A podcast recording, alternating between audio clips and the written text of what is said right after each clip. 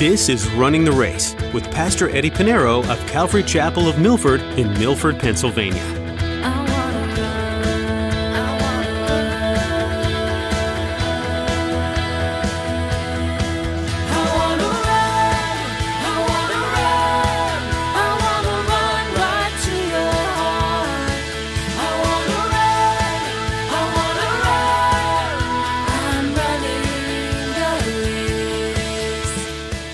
We need to pray. We need to intercede. We need to have prayers of worship. We need to pray for supplication for others. And we need to give prayers of worship, adoration, give thanks to the Lord. There's so many things we could talk to the Lord. I always say this the closest person to my life is my wife. I should be talking to God more than I talk to my wife. He's my God. I know my wife would say the same thing. In today's message, Pastor Eddie dives into one of the most important topics of our faith prayer. Life is a mix of excitement and curveballs, but prayer is the constant that'll always have your back. Never forget that whether you're on cloud nine or feeling the harshness of the storm, prayer is your rock. Learn how maintaining urgency in your prayer life can light up your journey, no matter where you're headed. Always be clued in to your Heavenly Father. Well, Let's join Pastor Eddie in the book of 1 Timothy chapter 2 as he continues his message, Pray for All People.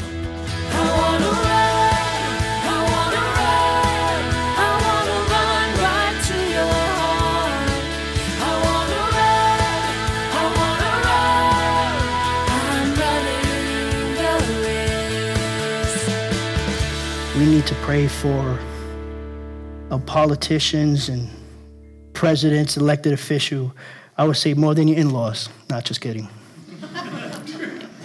pray, for, pray for your in laws. We need to pray for everyone. We need, really need to pray that they would fear God and get saved. And if they're elected officials who are saved, pray for them even more, especially the Christians. No matter what they do or say, they're going to be attacked, especially for their faith.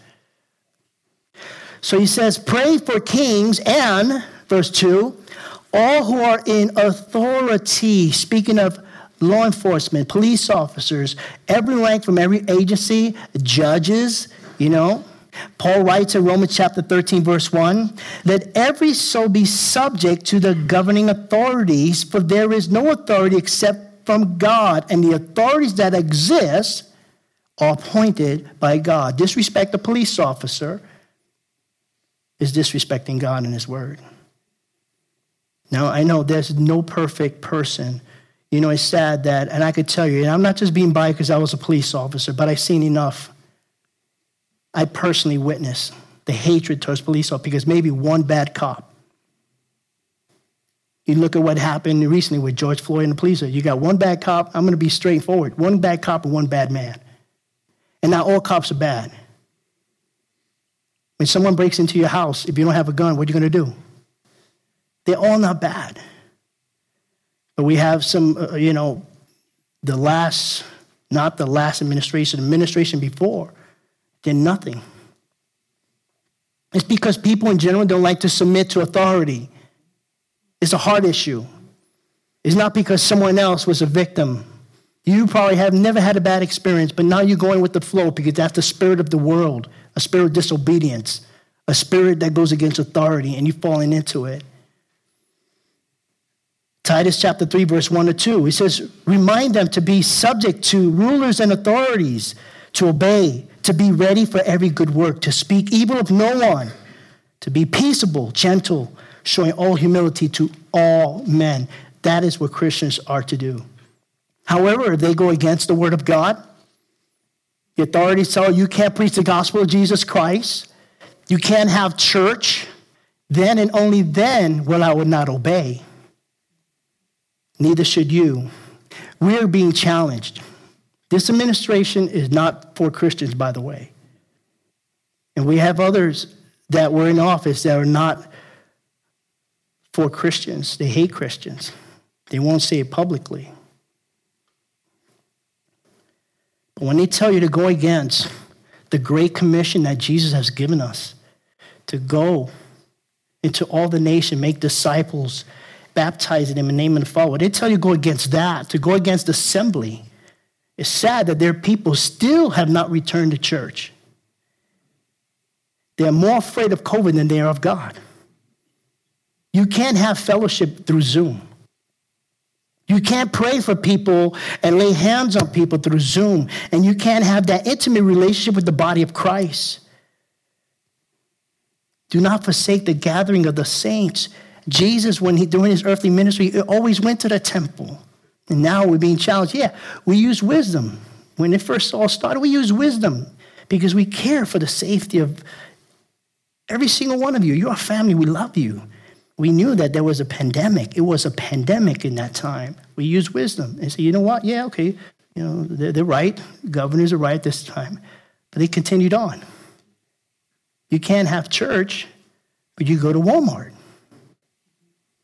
You can't have church, but you could be in an airplane sitting next to someone exactly, even with a mask. You, you tell me, it was a direct attack against the church. You know, this is what Peter and John said when the council tell them, don't preach this name of Jesus. And Peter and John, they, they stood before them in Acts chapter 5, verse 29. It says, But Peter and the other apostles answered and said, We ought to obey God rather than man. That's a verse you need to start writing down because pretty soon you're going to need to quote that verse. I encourage you to study the whole text. There's a time where, hey, they're going to lock up Pastor Eddie. Praise the Lord. There's going to be a prison ministry. God is bigger. God is bigger. God is in control. God has set Paul and Silas free from prison. And if he could do it then, it's the same God that Paul and Silas served that brought the walls down and loosened the chains. It's the same God. There's no different. And if God wants me there any longer, praise the Lord. So pray.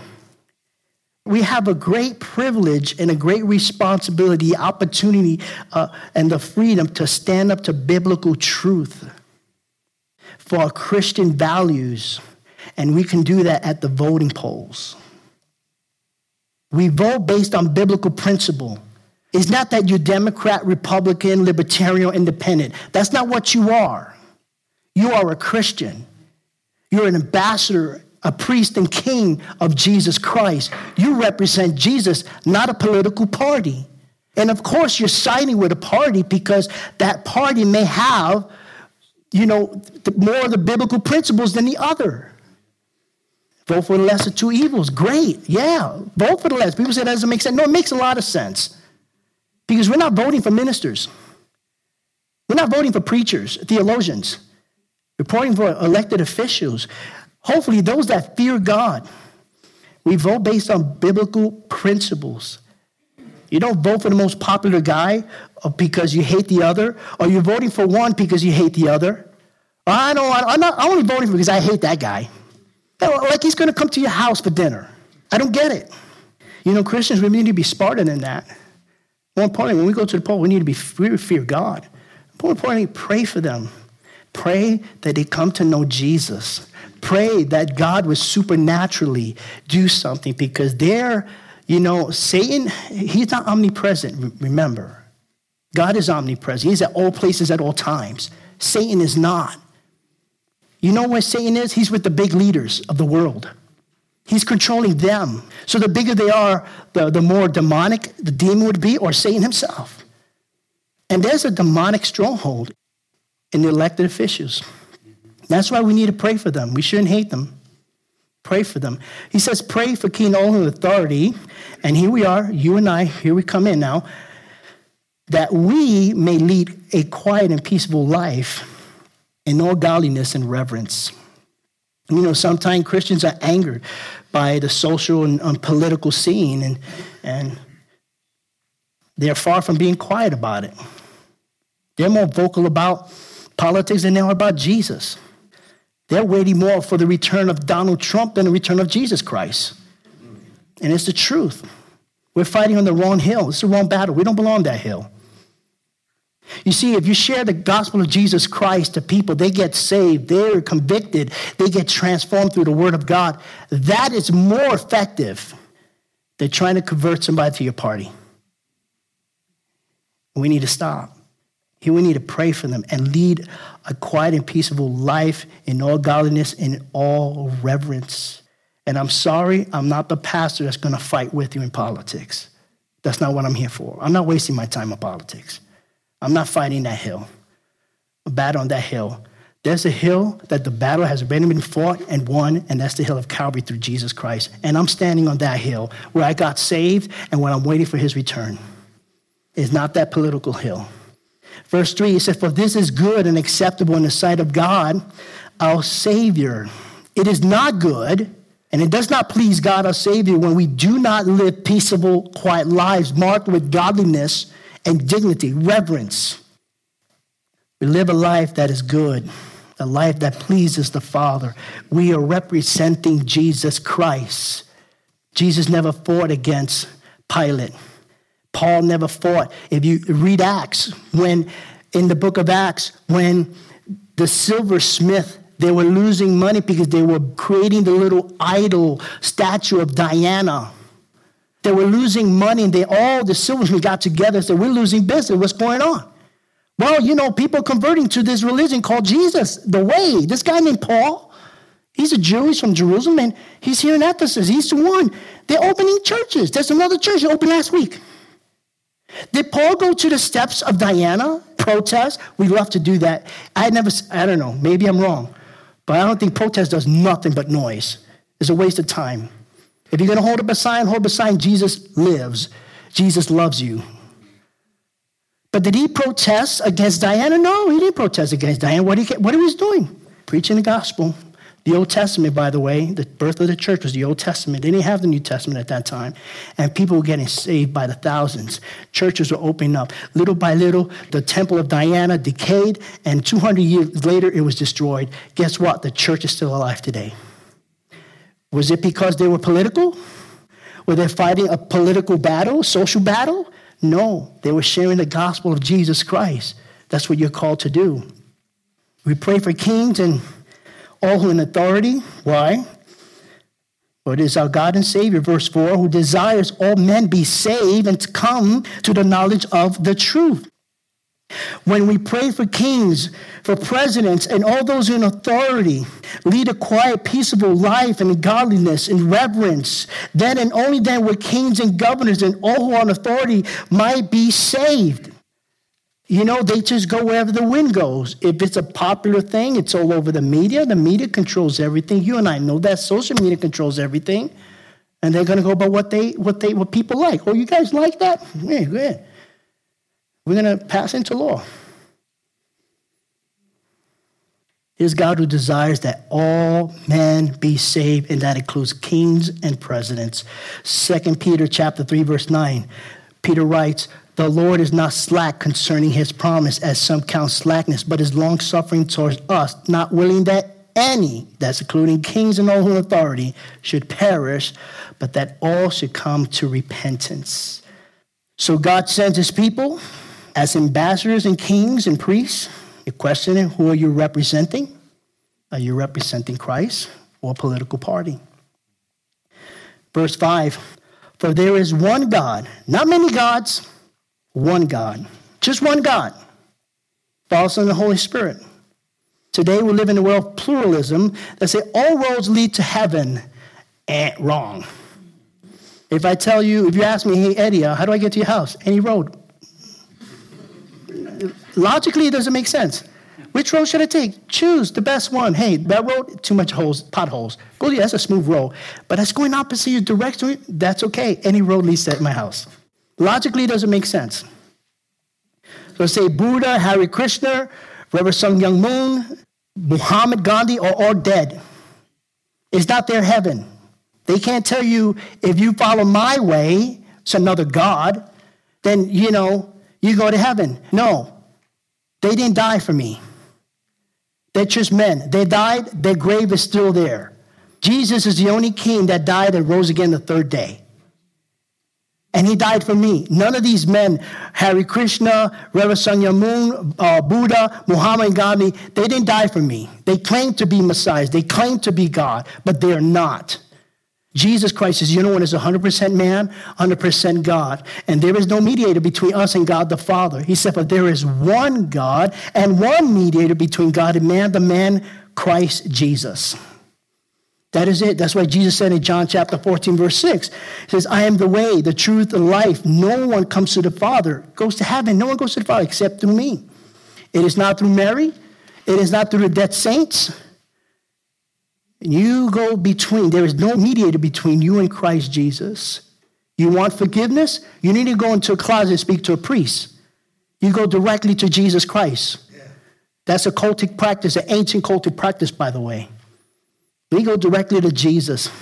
Now, keeping this in context in prayer, and I love this because it has to deal with intercession. And keeping his, you know, he's talking about prayer, and he said there is one God, one mediator, Jesus Christ, between God and man, right? And you keep it in context, speaking about prayer, is that Christ is praying for us. You know, I, I read this book called R.A. Torrey, and I recommend you read that. It's called The Holy Spirit What He Is and What He Does. And in his book, Torrey writes in 1901, he wrote over 5,000 letters to people he learned knew how to pray. 5,000 letters in one year. This person knows how to pray. I'm going to write him down to keep me in prayer. He wrote to them asking them for prayer and to continue to keep him in prayer for his ministry. It wasn't until he got to this passage of scripture. And that's in Hebrews chapter 7, verse 25. It says, Therefore, he, speaking of Christ, also able to save to the uttermost those who come to God through him. Here it is, since he always lived to make intercession for them. Think about this. Christ intercedes for you every day. As we speak now, Christ is interceding for you. I don't know what that makes you feel. That blows me away. Christ, Jesus Christ, and I know he's praying a lot for me, by the way. He's praying for you. Now, don't get me wrong, we need to continue to pray for one another because that builds up a relationship and a love for one another. And here's the secret you know, when you pray for your enemies, you start to love them. You don't hate them back because you start, you start mentioning them and you're before God and God changes your heart. Yes, I know. I know he's your enemy, but do you love him? And you keep praying, mentioning his name in prayer. Guess what? You love him. And that's what it does. But listen, Jesus is always praying for us. He's always interceding for us. Know this that he is sitting at the right hand. He's alive, well, right hand of God. He's alive when he's praying, interceding for you. He says, For there is one God, one mediator between God and man, the man Christ Jesus, verse 6, who gave himself a ransom for all to be testified in due time. Verse 7, for which I was appointed a preacher and an apostle, Jesus Christ, in the road to Damascus in Acts chapter 9.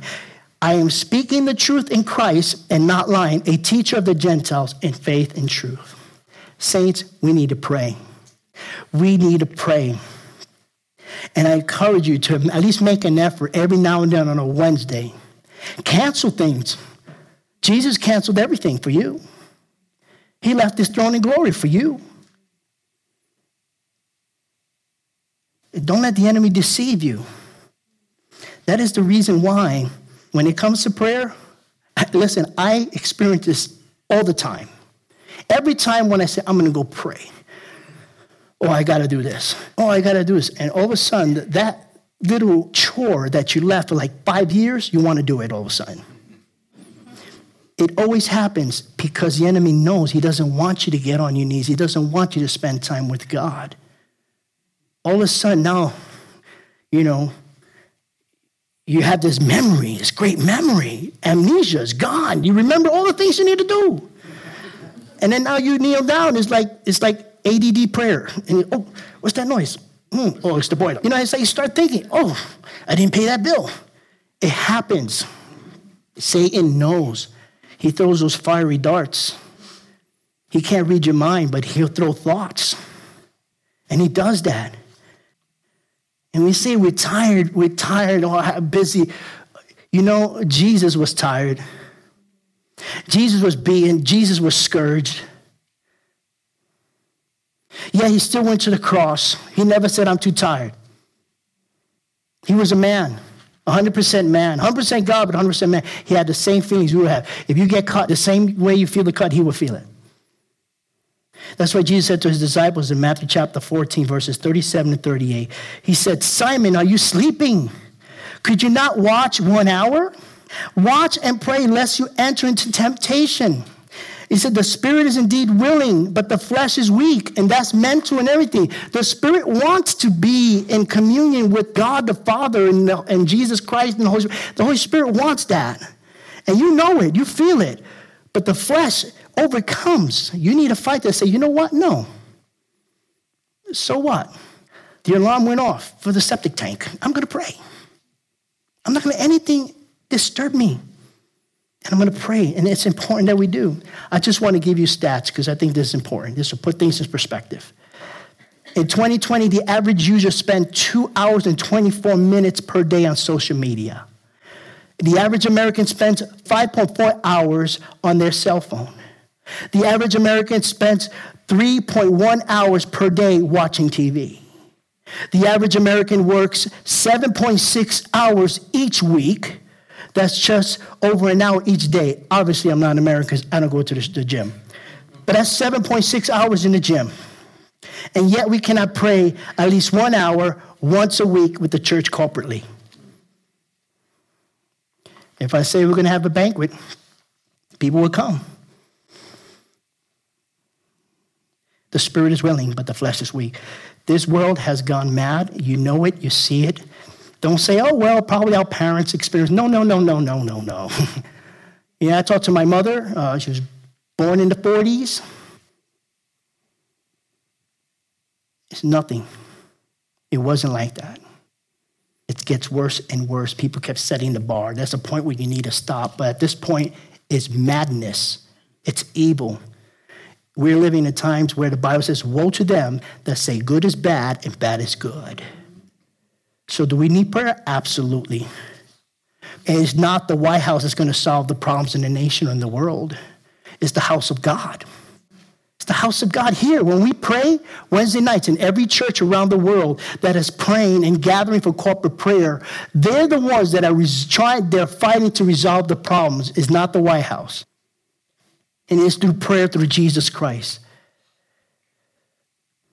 Saints, we need to pray. We need to intercede. We need to have prayers of worship. We need to pray for supplication for others.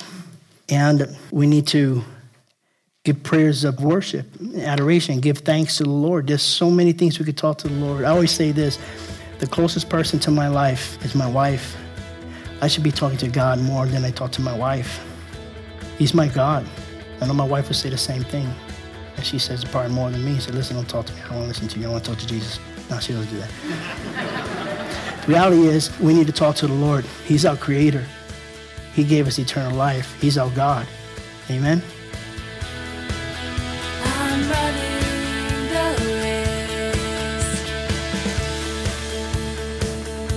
Aren't you glad you decided to join us today on Running the Race?